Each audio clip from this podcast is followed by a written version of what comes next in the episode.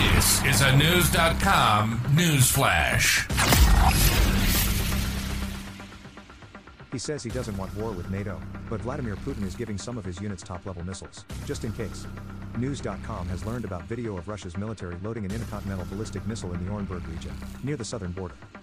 The loading comes one month after news reported on an ICBM being transported to the Orenburg complex. So the video shown Sunday, December 17th could be a rerun. Orenburg is located closer to Kazakhstan than Ukraine. But it's a prelude to a promised 7 ICBM test launches in 2024, an increase from 4 per year in recent years. The Kyiv Independent reported on December 17 that another ICBM loading occurred in the Kaluga region, southwest of Moscow and near the border with Belarus. Superpowers have had ICBMs in their arsenals for decades. But Russia hopes to scare the West with its Avangard launching device. The Daily Mirror explained Avangard, which some call meteorite, is hypersonic. It can send missiles at 27 times the speed of sound. It even can drop missiles from outside Earth's atmosphere, so targets around the world can be hit in 30 minutes. Sergei Karakayev, Russia's commander of strategic forces, declared Sunday, December 17 that Russia's nuclear forces are at high readiness to perform tasks. Karakayev also said that continuous combat duty in special mode has been organized. That sounds like Russia is ready for non-stop attacks against Ukraine. Putin has said the West has no way of stopping Avangard. But news noted in May that US and Ukraine fighters were able to stop other hypersonic Russian weapons.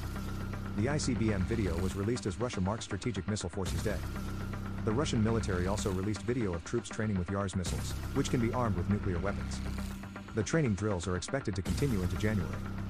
Yars systems are able to send nuclear warheads to different targets at the same time. News reported on December 17 that Putin said he has no reason, no interest, to fight with NATO countries.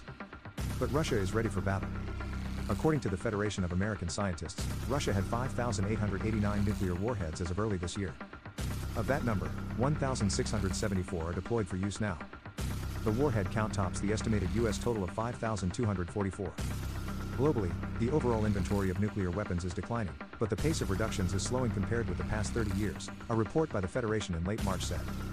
In fact, the report speculates Britain, China, India, North Korea, and Pakistan are increasing their nuclear stockpiles. Newsweek reported in early 2022 that the U.S. has 665 ICBMs deployed around the world, compared to 527 for Russia.